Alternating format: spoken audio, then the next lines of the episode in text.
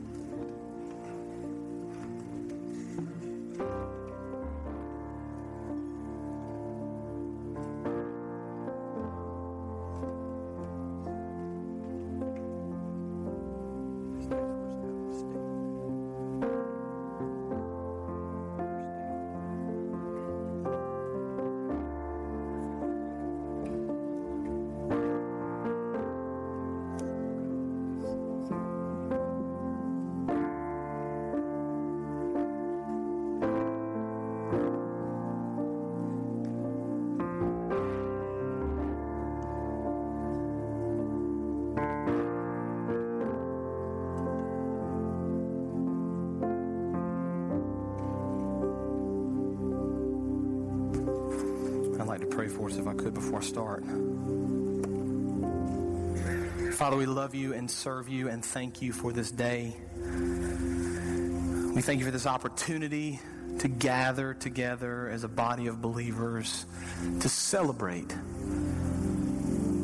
Lord, we celebrate this morning, Easter Sunday morning, the resurrection of Christ and all he accomplished and all he did, Father. And we just pray that as we continue in a spirit of worship, Father, as you speak to us through your word, that your name would receive honor and glory. Father, just open up the eyes of our hearts for the person this morning that may not be certain, that may be questioning, that may be seeking, that may be skeptical. Father, I pray the Spirit would fall upon the heart of that person even now. And they would be open to your word and to your truth. Father, I pray through the power of the Spirit, we would be transformed this moment more and more into the image of your Son, Jesus Christ. It's in His name that we pray. Amen.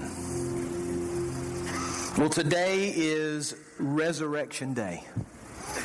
It's a day we celebrate peace and joy and hope.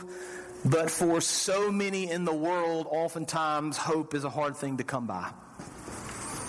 You turn on the television station or you pull up the internet or you open the local newspaper and you realize in a hurry whether it's internationally with, with wars and rumors of wars and struggles and starvation or wh- whether it's nationally or whether it's even within your own family and, and the struggles that you have in, in your marriage or, or maybe with your children or at work or, or finances. We understand sometimes hope is a hard thing to come by. And so maybe you've come this morning because it's Easter Sunday morning and you wanted to come worship. Maybe you've come this morning because you're excited about the resurrection. But maybe you're here even within the quietness of your own heart. And maybe you haven't even said this to anybody. Maybe you're not even completely certain of it yourself. But maybe you've come this morning seeking hope. And you just realize that, that your life is kind of a mess. Maybe some things have happened in your marriage or in your job or, or with your children, and you're just you're just seeking and you desire to know more, and you just hope this morning you can you can walk away with something more. Maybe you believe there's hope somewhere out in the world. I believe, and I think the scripture teaches that real hope, deep and abiding hope, can only come from one source, and that's Jesus Christ. And so this morning, I, really want to speak to the heart of the person that, that's a little uncertain. I really want to speak to the heart of a person that's maybe a little skeptical. The heart of the person that came this morning and is not quite sure about not only the death, burial, but certainly the, the, the resurrection of Christ. And, and, so I want to kind of think through three main areas with you this morning and, and answer three questions that maybe you've wondered before in your life. And, and, and so I want you to think through with me this morning kind of these three questions. Did Jesus really live? That's a fair question. Did he really die? And if so, maybe the most important question did he really come back to life? Now, if you're skeptical this morning and you're uncertain of that, and you've come this morning because somebody invited you, or maybe you're seeking hope, I want to know kind of, I want you to understand where I want to get to this morning. I'm probably not going to convince you 100% this morning if you're skeptical. I'm not really looking to do that. I, I just want to create within your heart a desire to know more. I want you to walk away this morning and go, you know, that's interesting what he said. I'm, I'm, I'm interested in that. There, there's some truth to that, and I'd like to know a, a, little bit more because I would say to you as a believer and as a person who's studied this most of my life, and many of you would attest to this, that there's so much evidence for the death, burial, and resurrection of Christ. I don't have time this morning to get into it. Not at all. But there's just so much there. There's fulfilled prophecy. There are eyewitness accounts in the Gospels. There are extra biblical or things that are not found in the Bible. Uh, there's the conversion of Paul we're going to talk about. There are followers that, that trusted that his resurrection was so real, they went to their very death in order to believe it, in order to prove it.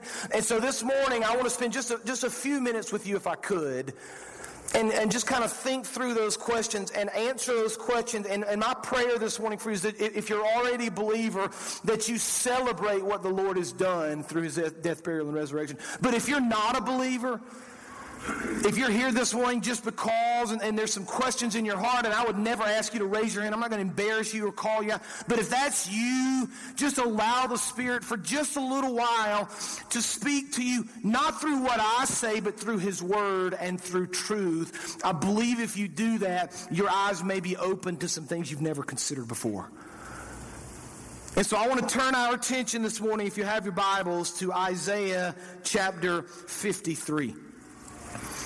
Isaiah 53. If you have the, the, Bible with you, you can look at it, of course, where you are. We're going to have it on the screen behind me. You can read along with me. And you may say, why would we on Easter Sunday morning preach out of the Old Testament? I mean, aren't there some gospel accounts of the resurrection of Christ? Aren't there some things in Matthew, Mark, Luke? Didn't Paul say some things in 1 Corinthians? Didn't Peter talk about the resurrection? Why are we spending time in the Old Testament? We're going to talk about those New Testament accounts. But here's why I want you to understand the importance of Isaiah 53. This is crucial, especially to the skeptic, and for you to understand the, the depth of what the Lord has given us in His Scripture. Here, here's truth, and this is important for you to know. Isaiah was written 700 years before the birth of Christ. Now, if you've been with us for a period of time and you've heard me preach out of Isaiah, you've probably heard that before. But if you're new, or maybe you haven't been in a while, you need to understand this book that we're about to read out of predates Christ by seven centuries. Now, that's not a, a, a biblical answer. That's not a Christian answer. That's an archaeological fact. It's a truth. It's undisputed. Okay, so everything we're about to read, we know was written 700 years before the birth of Christ. It was discovered in the 1940s with the Dead Sea Scrolls, and the Dead Sea Scrolls contained an entire copy, as we're about to read, of the book of Isaiah. Now, as I go through all this stuff this morning and kind of teach through this, I want you to know you should go look this up on your own. If you're skeptical and, and, unsure this morning, don't take my word for it. Go look it up. Go read about the Dead Scroll, Sea Scrolls in, in, the book of Isaiah and understand it was written 700 years before the birth of Christ. But it does, and you're going to see this in a second. I'm going to prove this to you biblically. It points to, I believe, the clearest prophecy of the death, burial, and resurrection of Christ found anywhere in the scripture.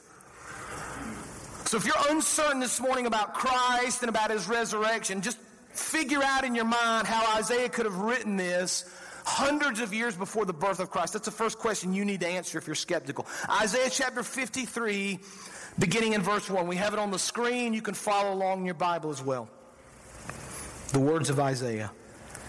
Who has believed what he has heard from us, right? So Isaiah already knows there's some skeptical people.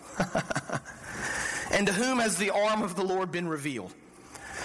For he grew up before him like a young plant and like a root out of dry ground, he had no form or majesty that we should look at him. He had no beauty that we should desire him. He was despised and rejected by men, a man of sorrows and acquainted with grief. And as one from whom men hide their faces, he was despised and we esteemed him not. Now, up to this point, we could argue this is somebody else, but really beginning in verse 4, it's going to come into clear focus focus for us. Surely he has borne our griefs and he has carried our sorrows, yet we esteemed him stricken, smitten by God, and afflicted. Here's, here's the first thing I want you to see. In his life, Jesus understood sorrow. In his life, Jesus understood sorrow. Look at how verses 1, 2, and 3 really kind of begin because Isaiah paints this picture of this person that the readers in 7th century BC wouldn't have understood, but we understand clearly because of our understanding of Christ. Isaiah begins to paint this picture of this man. Verse 2 For he grew up. Verse 3 For he was despised and rejected Verse 4, for he has borne our griefs. Right, so, so we're learning about this man 700 years before the birth of Christ that was afflicted, that was sorrowful, that was grief uh, laden and born with grief, and people esteemed him not. He was smitten and afflicted. And we ask the question who, 700 years before the birth of Christ, was Isaiah talking about? Well, as we begin to flesh this out and see over the next several verses, it's going to become clear and clear that Isaiah is looking ahead to Christ. Now, here's the beautiful part about the life of Christ he, he understood sorrow.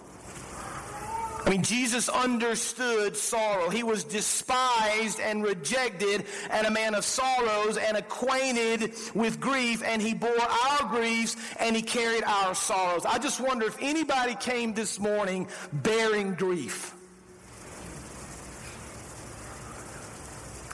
Did anybody come this morning with some sorrow in their heart? Anybody come un- unaware or unsure of what the future is going to call? Did anybody come this morning? They, they feel like the, the weight of the world was upon them. Have you ever wished you could kind of just take that weight and hand it to somebody else? You ever dreamed that'd be possible?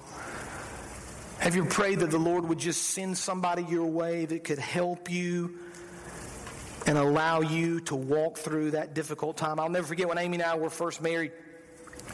We lived, it's almost 20 years ago now. We lived in the, in the metropolis, the huge city of Preston, Georgia. Anybody ever been to Preston? Population 375. I looked it up yesterday.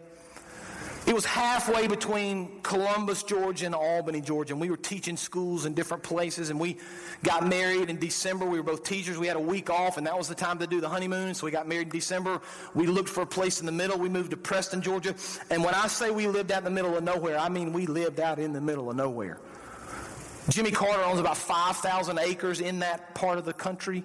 We lived literally in the middle of his 5,000 acres. The guy that owned the property right in the middle of his lane. So we told people, here's how you get to our house. You go down this country road, this two lane country road, turn off the paved road onto the dirt road, drive for a couple of miles, and when the power lines turn off the dirt road, you follow the power lines to our house. That's how you got to where we lived. So out there, if you heard somebody talking, there was a problem. like, what are they doing out here? And so we get up. I had to get up early in the morning to go to work. I had to drive to Albany, which is about about an hour drive every morning for me. We only did this for half a year, and it was in the wintertime, and I would get up before sun came up, hours sometimes before the sun came up, and I would drive down that little road, and it was just desolate and dark and nothing. And I used to drive. I know you're gonna your your level of uh, my level of coolness is gonna rise when you hear this. I used to drive a Dodge Dart. Now, I don't know if they've ever been cool, but the model I drove was not, in fact, cool. But that thing got me back forth to work, except for it had these minor issues. You know, every now and then the, the accelerator would get stuck. That's kind of a problem. Uh, and every now and then it just wouldn't run. And I remember specifically one morning I got up to go to work, and I mean it's like you can't see the hand in front of your face, kind of dark, and you drive down this little dirt, and I'm halfway down this dirt road, and my car just stopped. I mean, it just everything lights, engine, everything. And I just rolled to a stop. And I got out, and that was before cell phones. You know, kids, there was a time when we'd all have cell phones. You know, we didn't have a flashlight on our phone, believe it or not. The, the light in the car wasn't working. I was out of luck, and I was like, Lord, I don't know what am I going to do. I mean, it was six in the morning, maybe pitch black, dark, nothing. And I just said, "Little prayer, Lord, I need somebody to kind of come along and help me. and out of the blue, for, for no apparent reason. I didn't ever see any traffic on this dirt road. From the opposite direction, this truck came up over the top of the hill, And he literally just pulled right up beside our wall and rolled down the window. He said, You need some help? I said, If you've got a flashlight, man, that'd be great. He handed me a flashlight. I popped the hood as if I knew what I was doing, you know. Made sure he wasn't looking, you know, like I'm bent over and just, Lord, you got to do something. I have no idea what I'm doing in here. Wiggled a couple of, uh, a couple of wires, cranked right up. Miracle of the Lord, man. I just thought uh, like the angel of the Lord had descended upon the engine and it cranked up. And I'll never forget that was 20 years ago. As silly as it sounds, and as, as strange as it may sound in this moment, man, I was desperate. I needed somebody to come along beside me and walk beside me and help me and kind of bear the burden of what had gone on. Sometimes we need that, don't we? Even in the small little moments when our car breaks down, even the moment at work when you're struggling with your boss or an employee, even in the, in the school students when you're sitting at the table and somebody says something, sometimes we just need somebody to walk along beside us. We need to understand Jesus understands our sorrow. He, he understands our grief. He understands our pain. He, he understands our struggle. Now, here's what some of, you, some of you are saying. Listen, Adam, I, I get that. This is a great passage of Scripture. And if Jesus had been real, I would believe this happened. But do, do we really know that this is actually true? And this is the Bible. Can, can we trust it? Did, did we know Jesus really lived? Well, listen, this is the moment where I could spend probably uh, 35 or 40 minutes reading the quotes that I have about Jesus outside of the Bible. I don't have time. If you want to meet with me next week, I would be happy to take you to lunch and go through all the accounts outside the Bible. So, just for a second, I would never do this, and I'm not advocating that we do it now. But if you were to set this aside and ignore this, you can prove historically that Christ existed. I'm going to give you one extra biblical. I'm going to give you one letter very simply, and then I'm going to move on. I don't have time to prove this, but if you're skeptical, I'm just painting a picture for you here. Pliny the Younger, who was a, a historian and wrote a letter to the Roman Emperor Trajan, Pliny was not a believer, not a Christian, never converted. I want you to listen to what he says. The Christians is, these are his words, writing to the emperor, were in the habit of meeting on a certain fixed day before it was light, and they sang in verses a hymn to Christ as to a God. Now, now there are so many examples historically of the life of Christ. It's really almost undisputable. Very few people even try to take the time to prove that he didn't really exist. All scholars, almost every historian, archaeologist say Jesus really lived. Okay, so let, us move past that. Let's at least assume for a minute that he really did live. Let's assume Isaiah 53 is speaking of him. Let's assume that he can take our sorrows. And let's learn a little bit more this morning now in verse 5. So let's continue Isaiah 53, verse 5. Speaking of Jesus now, you're going to begin to see the, the picture of crucifixion even more clearly here. He was pierced. That's, that's an important word right there. Pierced for our transgressions. He was crushed for our iniquities. Upon him was the chastisement that brought us peace. And with his wounds, or by his wounds, we are healed. All we like sheep have gone astray. We have turned everyone to his own way, and the Lord has laid on him the iniquity of us all. He was oppressed and he was afflicted, yet he did not open his mouth. Like a lamb that's led to the slaughter, and like a sheep that before its shearers is silent, so he opened not his mouth. By oppression and judgment he was taken away. And as for his generation, who considered that he was cut out of the land of the living, stricken for the transgression of my people, and they made his grave with the wicked and with a rich man in his death, although he done no violence and there was no deceit in his mouth. Here's the second truth I want you to see out of Isaiah 53, 700 years before the birth of Christ. Through his death, we are healed. Through his death, we are healed. I want you to listen to the words and the phrases that Isaiah uses in the few verses I just read out of chapter 53. Listen to the imagery that Isaiah gives us. He was pierced for our transgressions. He was crushed for our iniquities. He was wounded. Verse 7, like a lamb that's led to slaughter. Verse 8, he was cut out of the land of the living. Verse 9, they made his grave with the wicked. Right? We, we see this picture, we see this clear indication that this suffering servant that Jesus prophesied 700 years before the birth of Christ was going to take up our sorrows. He was going to take up our grief. He was going to suffer. He was going to be beaten and crushed and killed and buried in a grave. Powerful imagery. Now, some of you are thinking that's just, that's kind of too good to be true, right? I mean, how could this man, 700 years before the birth of Christ, speak of things like this? It, it, must be made up. There, there can't be any other evidence to prove this is true. Well, I, I don't want to go through all the scripture this morning, but, but an interesting study for you, and again, I'll do this with you in private in my office if you want to, or one day over lunch, is to kind of compare the gospel accounts of the, re, the resurrection and the crucifixion of Christ with the accounts of Isaiah 53. And so we, we see examples very simply, like Isaiah 53 4. Surely he has borne our griefs, he has carried our sorrows, right? So the idea of, of the weight and, and carrying something, right? Taking up our uh, infirmities. John chapter 19, verse 17, the eyewitness account of the crucifixion says, carrying his own cross, he went out to the place of the skull, which in Aramaic is called Golgotha. So there, there's this sense that he picked up there's this sense that he, he, bore the weight of the cross. There's the sense that he, he carried. We see that in Isaiah 53. We see it in the Gospels, verse 5 of Isaiah 53.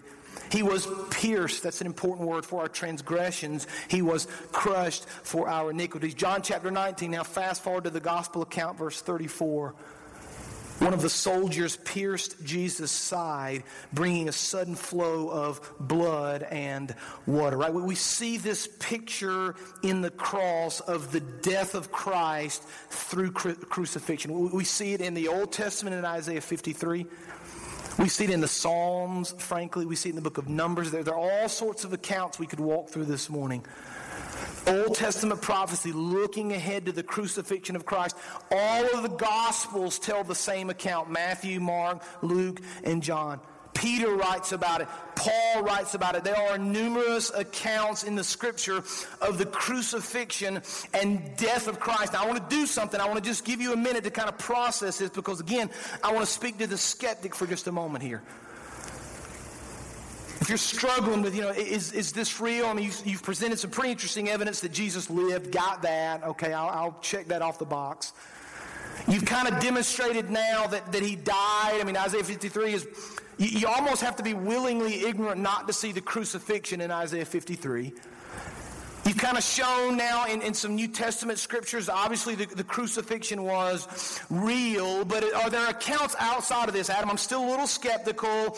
Are there things we can see outside of scripture that, that point to this truth? So I've got a couple of quotes for you. I just want to, again, demonstrate that all of this can be proven outside of the Word of God. I'm, I'm, just opening up your eyes to this truth. I'm opening up your eyes. I, I want to take your skepticism and see if we can kind of pierce through it and get to the truth. Tacitus, who was a senator, he was a historian of the Roman Empire. Listen to what he said.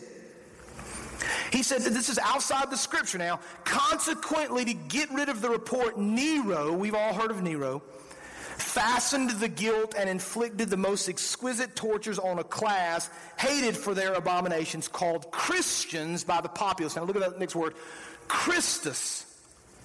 You know that is, don't you? Christus, from whom name, from whom the name had its origin, suffered the extreme penalty during the reign of Tiberius at the hands of one of our procurators, Pontius Pilate. So this is, this is a Roman account speaking of the Christians, speaking of how they were crucified, speaking of Christus who suffered the extreme penalty, right? He was crucified. I've got another one, Lucian.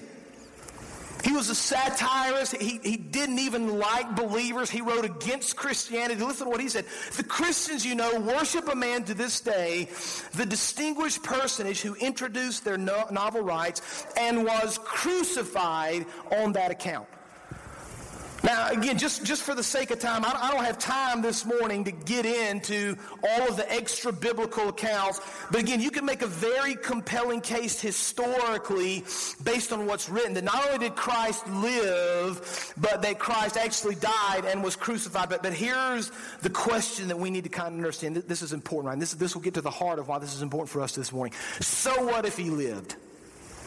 Lots of people in history did. So what if he died? Everybody that's ever lived did. So what if he was crucified? Lots of people over the years have been crucified. What's the purpose? Why does that matter to me? If you'd pull up Isaiah 53 6 again for me, I want to show you why it matters to you. It's very important. All we like sheep have gone astray, right? That's talking to you. We have turned everyone to his own way, and this is important. Here's the connection with Christ. The Lord has laid on him the iniquity of us all. You understand that? The, the sin that you've committed the mistakes that you've made in your life, the, the damage you've done, all of those things, all of that sin, all of those failures, all of those, in the words of Scripture, iniquities have been taken off of you, and because of who Christ is, it's been laid upon Him. He gave His life on the cross for our sins. He took our place. That's the significance of the crucifixion. You understand that? Sin requires punishment. Iniquity requires punishment. God said the sins of these people have to be punished. What are we going to do? Jesus stepped out of heaven and in Romans 5 8 says that while we were still while we were still sinners, Christ died for us. Simple and profound. It's the forgiveness of your sins and eternal life through him. That's what the that's what the crucifixion did. Jesus took our place. Let's continue the story. Isaiah 53 verse 10. I want you to listen now how this ends. So we've seen he's lived. We see that in the Bible, outside the Bible. He's died. We've seen that in the Bible. We see it outside the Bible. Yet, verse 10, it was the will of the Lord to crush him. Now, that's important. I'm not going to get into that, but it wasn't an accident. You understand that? Jesus wasn't arrested against his will. It's the will of the Lord to crush him. He has put him to grief. When his soul makes an offering for guilt, he shall see his offering. He shall prolong his days and the will of the Lord shall prosper in his hand. Verse 11, out of the anguish of his soul, he shall see and be satisfied. Awfully important. We'll come back to in a second. By his knowledge shall the righteous one, my servant, make many to be accounted righteous, and he shall bear their iniquities. Therefore, I will divide him a portion with the many and he shall divide the spoil with the strong, because he poured out his soul to death and was numbered with the transgressors. Yet he bore the sin of many and makes intercession for the transgressors. Here's truth number three through his resurrection, we live again. What a beautiful picture of redemption. I want you to notice something pretty amazing in Isaiah chapter 53, verse 11. If you'd pull that back up, if you would, for me, Wanda. 700 years before the birth of Christ. I want you to listen. We've, we've already met this man now who's going to suffer. He's familiar with suffering. He's familiar with sorrows. He's going to bear our grief. He's going to bear our iniquities. We know that he's going to be killed. He's going to be pierced. He's going to be put in a grave. We kind of painted this picture in Isaiah 53 of the death and the burial of Jesus Christ. But I want you to look look now in verse 11. Out of the anguish of his soul, he shall see and be satisfied. Some translations say he shall see the light of life and be satisfied. Let me ask you a question. A man that has been beaten and crucified and killed and put in a grave, can that dead man see? Probably not. Can that dead man experience the light of life? Probably not. Can that dead man be satisfied? Probably not. Can that dead man receive a portion? Probably not. I, I, would say to you, 700 years before the birth of Christ, Isaiah is extremely cl- clear. This is a prophecy of a man who was crucified, dead, buried, and then is alive again. It's the clearest picture in my mind in the Old Testament of the death, burial, resurrection of Jesus Christ. All the Gospels say the same thing that he rose again. Paul says it. First Corinthians says it. Peter says it. Over and over and over, we read in Scripture that Jesus came back to life. But I want to I want to pause for a second because I want to kind of get in to the, to the skeptic's mindset just for a second. So I, am just kind of speaking to you right now that may kind of question this and, and you're uncertain. I want to give you again just a little more truth. I think Isaiah 53 is incredibly compelling. And if you don't believe this morning, please come and explain to me how Isaiah came up with all this. 700 years before the birth of Christ. Just, just help me understand because I'm very confused. It seems very clear to me, but I want to give you, again, I, I just want to kind of set this aside for a second. I want to think through with you just for a few moments. Just give me a few more minutes kind of to think through this logically because here, here's something we need to understand about the resurrection of Christ. Right? None of us were there, clearly.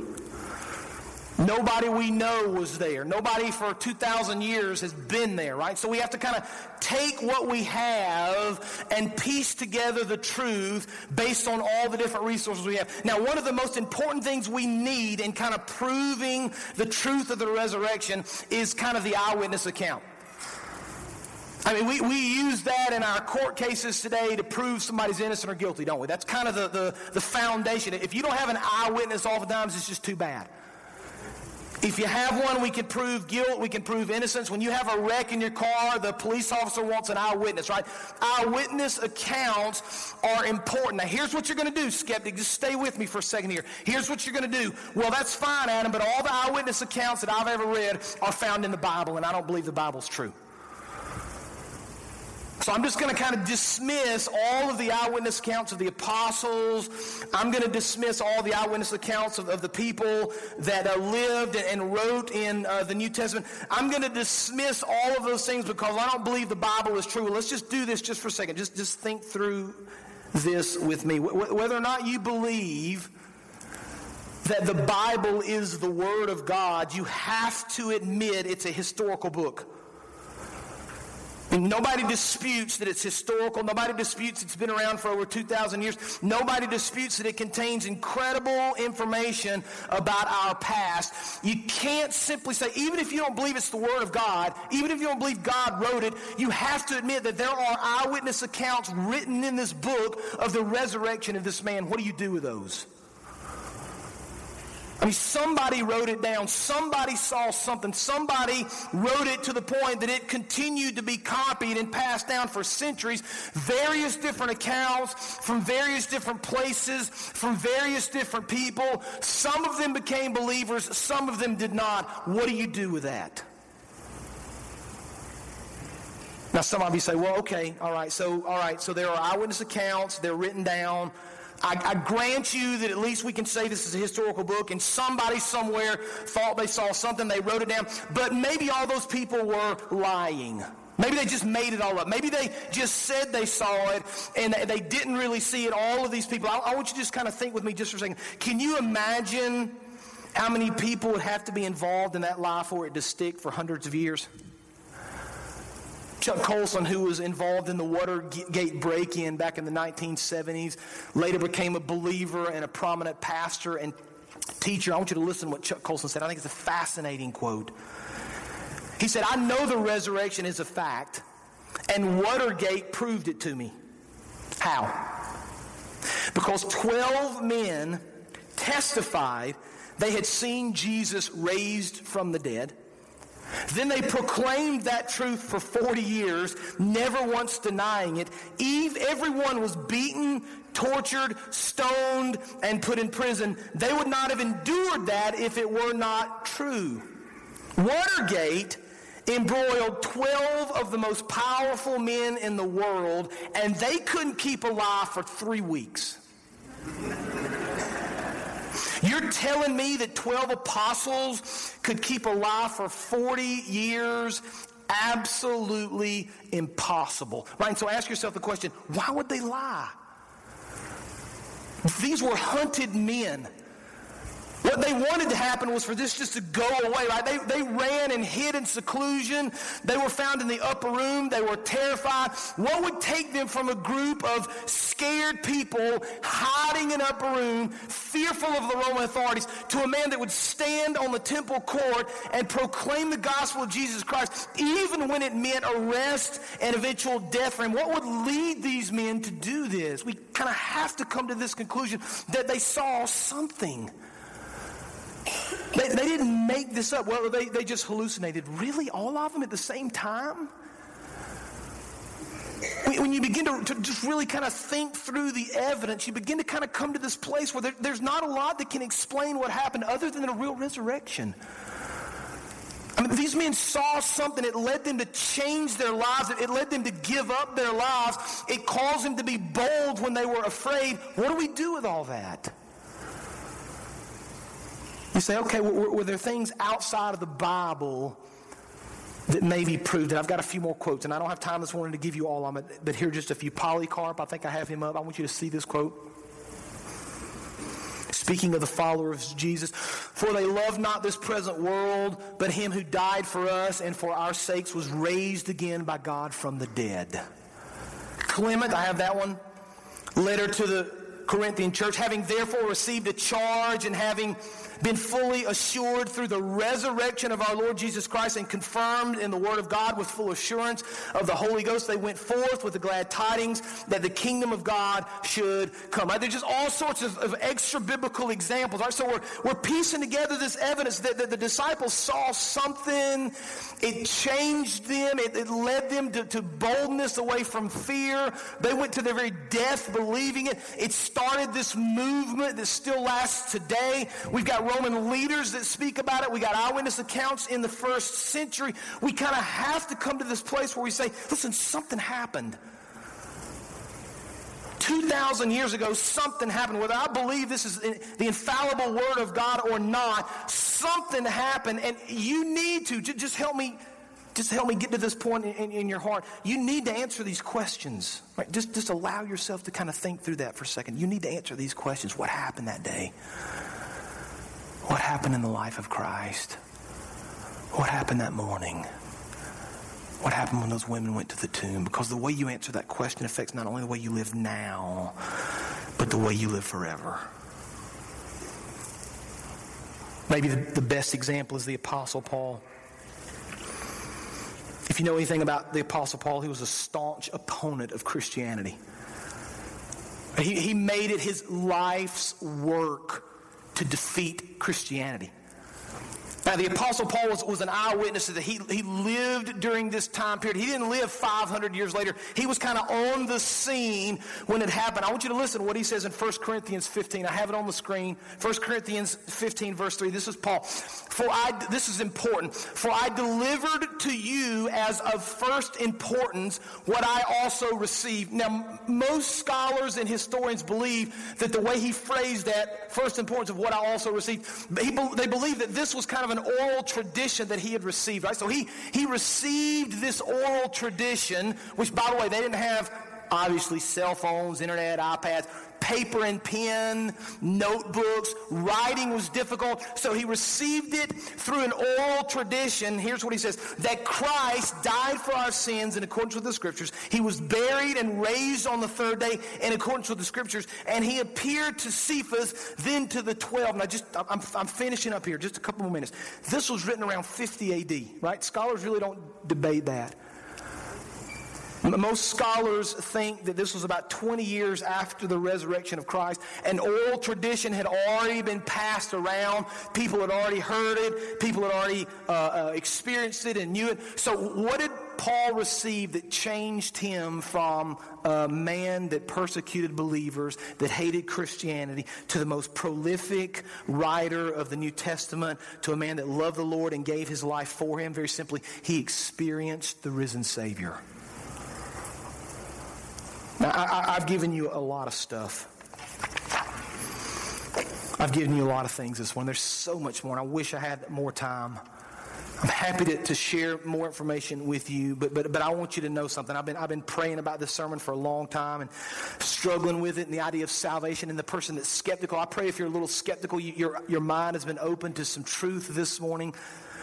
But I, I, laid in bed late last night, and you can talk to my wife. I got up four or five times. I tried to go to sleep, got up, prayed a little bit, wrote, went back to bed, got up. I just over and over, I just real restless. And I, and I was just laying there, just kind of crying out to the Lord. And I thought to myself, Lord, this is the greatest story ever told. And for whatever reason, the Lord has given me 30 minutes, or maybe 45 this morning, I don't know, 45 minutes. It'll be 50 if you don't listen, okay? So pay attention for whatever reason, He's given me this opportunity to, to, share with you in 45 minutes the truth of the resurrection and all of its implications and explain it. It's impossible. And so the Lord just kind of said to me in that moment, and this is when I finally went to sleep, He said, Just tell him He's risen. That's it. And if the Spirit is speaking to you right now, if the Spirit has opened your eyes to this truth for the first time ever, I pray that you would allow the Lord to do something incredible in your heart. And so I want to do something this morning. I don't ever do this. Back when we were on our campus, I want to do it this morning, something very different. Stacy, y'all can go ahead and make your way up if you would. I want you to bow your heads. And I want you to close your eyes. And, and we're going to pray here in just a minute as, as the musicians come up and as, as we begin kind of moving into the final invitation and, and giving you an opportunity to respond. But I want to do something, and I'm doing it because I care deeply about your hearts. And I care deeply about where you are in your walk, and I care deeply about all you're struggling with and, and all you're going through. And so I just want to ask a very simple question. I'm going to ask you just to slip your hand up. Nobody's looking around. I'm not going to call you out. I'm not going to come pull you down front. I just would like to know in my heart how I can pray for you and how the ministers of this church can pray for you.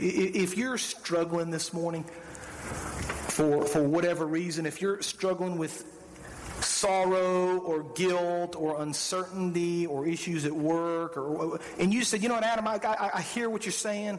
I, I, appreciate this truth. I would just really love some prayer this morning. Without anybody looking around just slip your hand up. Who could i pray for this morning? Who could i pray for this morning about issues? There's a hand. More hands. Good it's okay. More hands in the back. More hands are raised now as we get more comfortable. It's okay.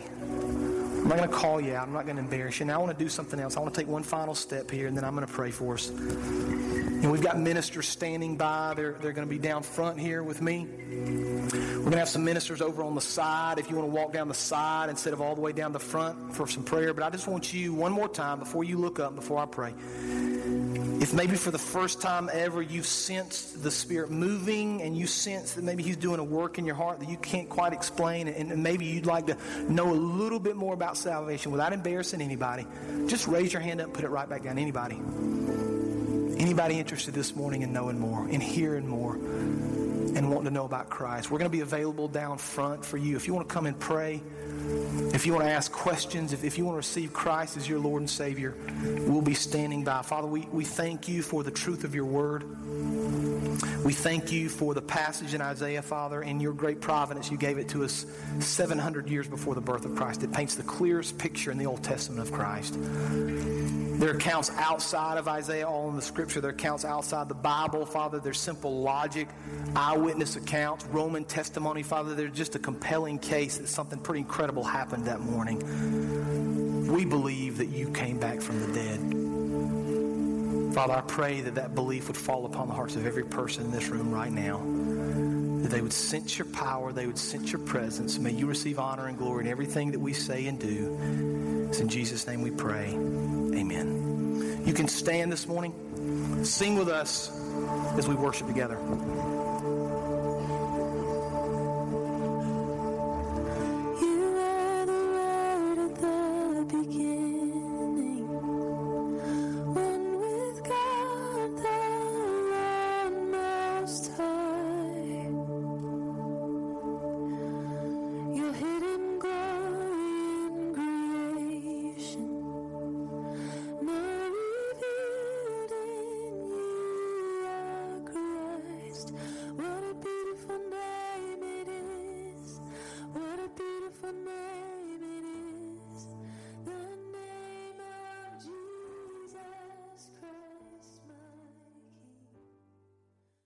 Thank you for joining today's sermon.